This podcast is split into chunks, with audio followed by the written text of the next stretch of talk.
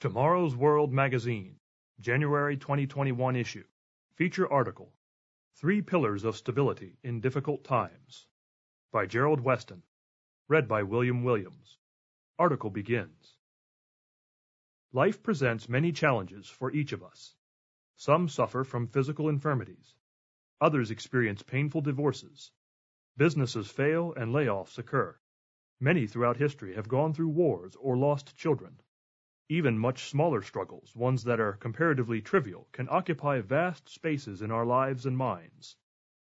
There is much pain in life, and the list of trials seems endless. But those trials do not have to seem hopeless. There are three pillars of stability that can help you maintain an even keel during difficult times, just as they have helped many others. Time heals, or at least the pain of past trials subsides. Most people, for example, eventually get past the loss of a loved one. They can put their loss in perspective, even though they will always feel something missing in their heart. But the greatest stability comes from having the right perspective on your life's purpose and knowing the big picture, quote unquote. Resting on three solid pillars, as one might rest on a three legged stool, will help you more than even the most positive attitude or the longest passing of time. Subhead Does God exist? The question of God's existence is not as simple as it might appear. Not everyone agrees on the answer, but there is no in between, quote unquote. Either he does exist or he doesn't. The answer depends not on our upbringing, but rather on whether we have proven God's existence to ourselves. It is one thing to have faith, but altogether something else to have faith based on factual evidence. Faith is important and does indeed go beyond facts, but faith should not be blind. Richard Dawkins, one of today's most outspoken atheistic crusaders, equates faith in God to belief without evidence. Quote, faith is the great cop-out, he says. Quote, the great excuse to evade the need to think and evaluate evidence. Faith is the belief in spite of, even perhaps because of the lack of evidence. From the editorial article, A Scientist's Case Against God, The Independent, April 20, 1992. When Dawkins says faith, of course, he means belief in God. He does not mean belief in evolutionary theory, which he would have to admit also requires faith, if he were being honest.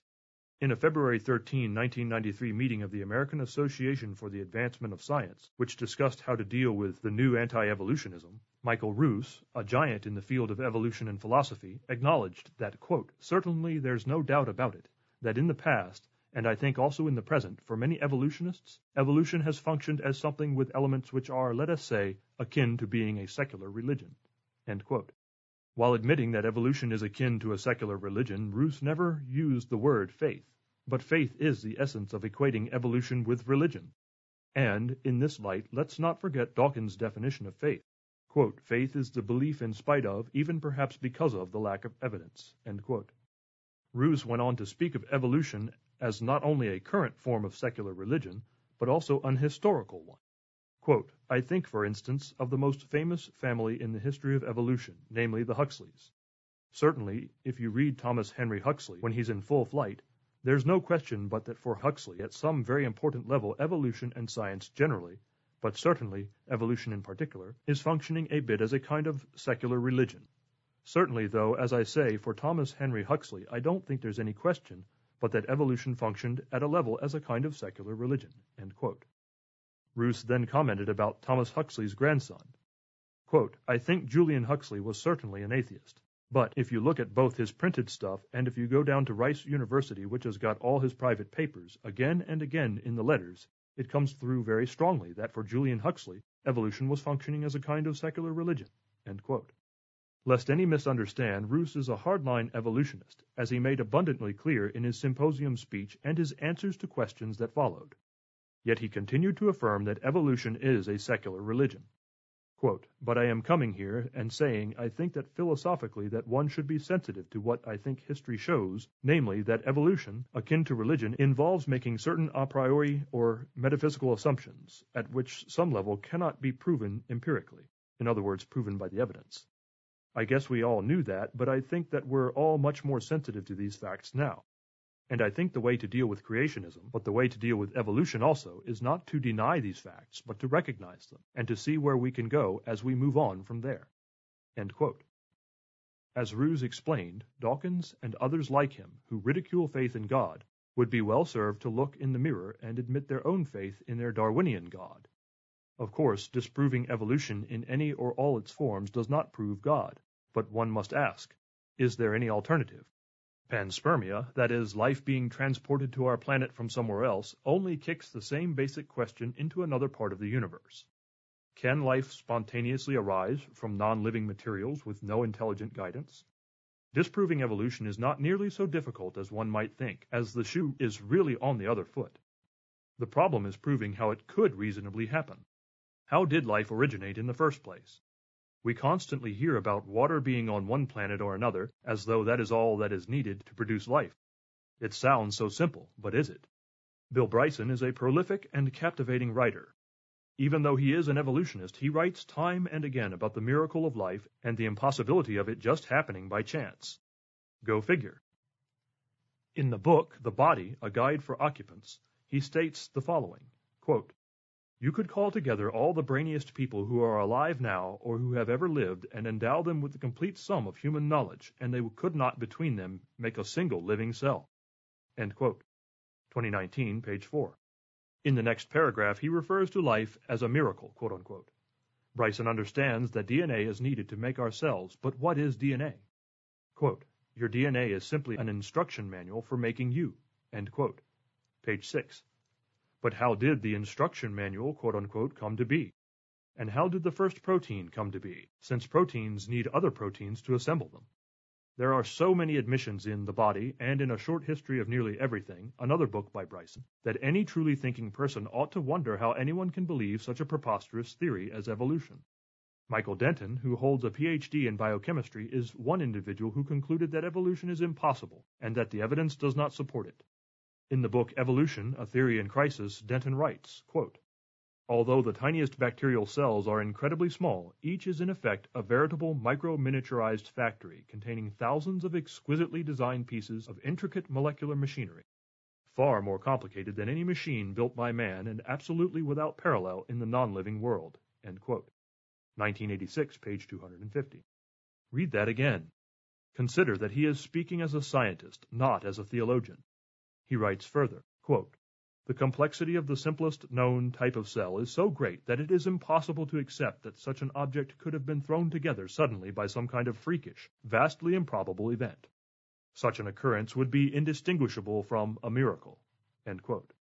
Page 264.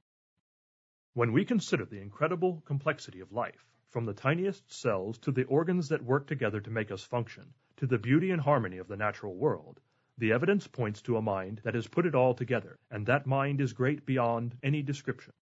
If you do not have copies of our resources, The Real God, Proofs and Promises, and Evolution and Creation, What Both Sides Miss, be sure to order your free copies and prove God's existence for yourself.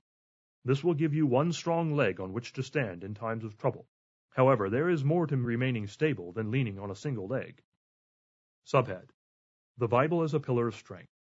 One can hear the disdain coming from Richard Dawkins in a quote from The God Delusion, where he ridicules what both Christians and Jews claim is their source of doctrine and inspiration, the Bible. Quote, to be fair, much of the Bible is not systematically evil, but just plain weird, as you would expect of a chaotically cobbled together anthology of disjointed documents, composed, revised, translated, distorted, and improved, quote unquote, by hundreds of anonymous authors, editors, and copyists, unknown to us, and mostly unknown to each other, spanning nine centuries. 2006, page 268. Dawkins may sound knowledgeable to those ignorant of the Bible, but his facts are not quite correct. He fails to see the overall picture and the unity of thought found in the Scriptures. For example, a comparison of the first and last books of the Bible, Genesis and Revelation, shows common themes that bookend the overall narrative. Yes, these books were written 15 centuries apart, in two different languages, from two different locations.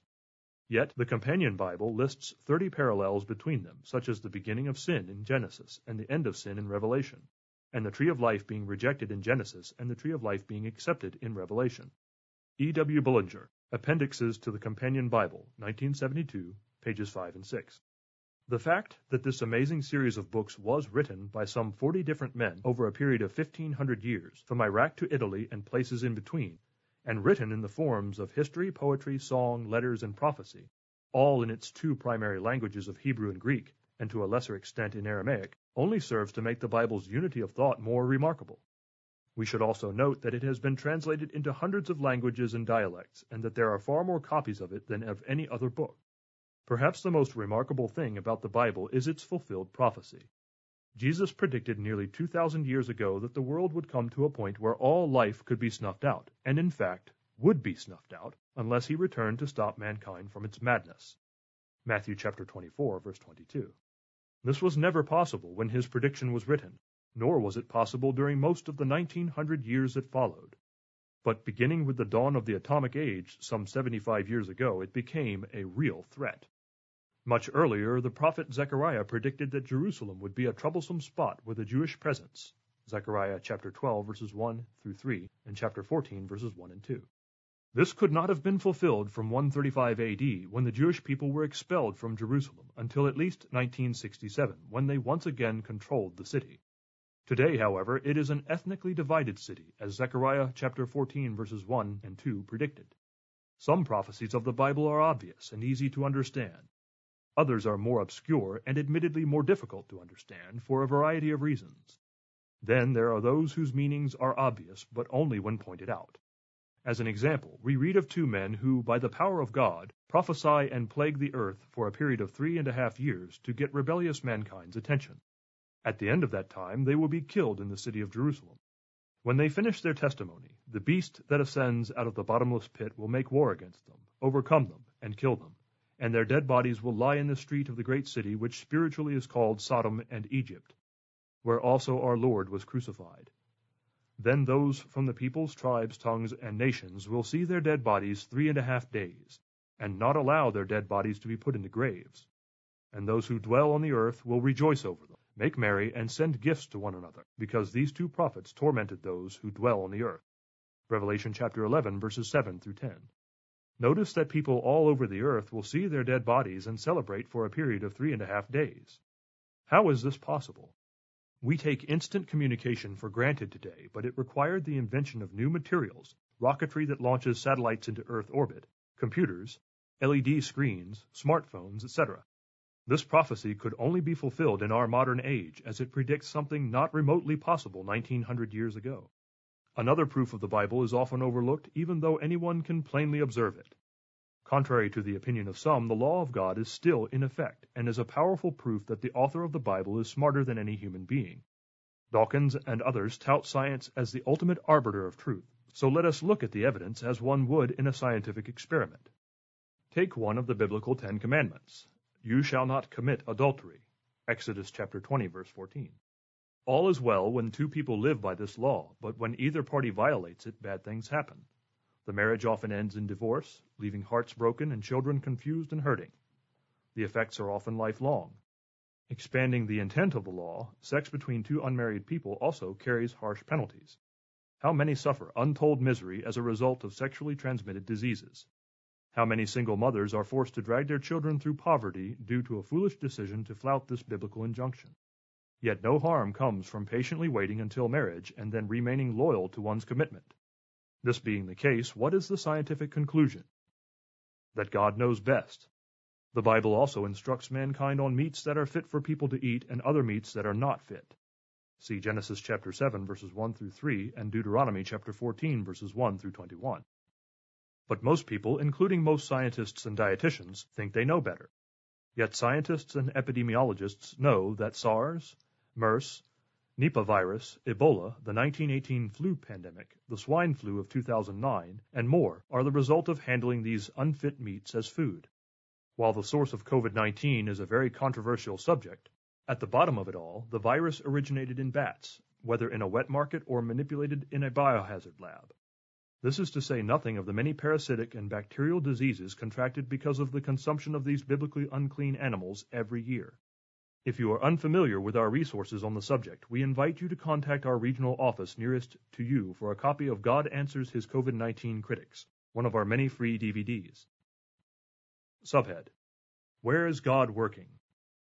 Proving to oneself that God exists and that the Bible is his revelation to mankind is invaluable, but one also needs a third pillar to bring real stability during times of stress. One must develop a heartfelt relationship with God the Father, Jesus Christ his Son, and His Holy Scriptures, and that means more than repeating a few words. So what exactly does the Bible reveal about God's will for you? Many think they know, but once again we must ask, have they proved it? Most people accept the religious beliefs of parents and peers. While many individuals at least temporarily stray from religion after leaving home, normally Protestants remain Protestant, Catholics remain Catholic, and Muslims remain in the Islamic faith. But are all religions equal? Do all roads lead to heaven, as some believe? Try to get to Detroit that way. No, there are contradictory doctrines even within dominant religious categories. Consider how many Protestant denominations there are. Some believe baptism by immersion is necessary others that you are only saved if you speak in tongues of angels, My friends, they cannot all be right. These questions must be asked and adequately answered from Scripture. What is God's will for mankind? What does the Bible say that may be opposed to the traditions you were taught growing up? Does the Bible agree with what your minister preaches? Most take for granted that their minister, who may be an inspirational speaker, is telling them the truth. But is he? Are his messages in true harmony with the biblical message? A young man came to me one time and questioned a scripture that I had read. His minister had said that the law of God is burdensome, but the scripture I had quoted said otherwise. Who was he to believe? The answer is found in another question. Will you believe your minister or Christ's apostle John? Read what John said in 1 John chapter 5 verse 3 and decide for yourself who to believe. Has the law been abolished? Read 1 John chapter 2 verses 3 through 6. Did Jesus come to end the law? Read Matthew chapter 5 verses 17 through 19. Did the apostle Paul dismiss the law? Read 1 Corinthians chapter 7 verse 19 and Romans chapter 3 verse 31. Do you believe your Savior? If so, read what Jesus told the young man who wanted to know what he needed to do to inherit eternal life in Matthew chapter 19 verses 16 through 19. The question of where God is working is not one that can be answered in a single article, but it can be answered if one is willing to investigate. Tomorrow's World offers many resources to help you. The Tomorrow's World Bible Study course provides an excellent starting point. We also offer booklets such as What is a True Christian and Satan's Counterfeit Christianity. All our resources are free of charge, easy to understand, and based on the Bible, referencing the relevant passages of Scripture. The year 2020 was stressful, and the years ahead are shaping up to be even more stressful, as the Bible clearly foretells. We need to be well grounded when life seems overwhelming. This begins with knowing that the Creator God exists, proving his existence for yourself. It also requires knowing for certain, based on facts, not traditions, that the Bible is the true word of the Creator. And it requires studying that remarkable book so that we know the plan of God, what he expects of us, and the wonderful reward he offers. These three pillars must then stand upon Jesus Christ as their foundation. 1 Corinthians chapter 3 verse 11. For he is God. John chapter 1 verses 1 and 2 and verse 14. He inspired the word of God and the Bible expresses his mind. When you prove these things, you can be reminded of the big picture when troubles overwhelm you, as you stand upon the stable foundation of these three pillars. End of article. May we suggest the booklet, The Real God Proofs and Promises, you need to know beyond any doubt that God exists. Request this free printed booklet from the regional office nearest you, or order at tomorrowsworld.org. PDF, EPUB, and Kindle are also available.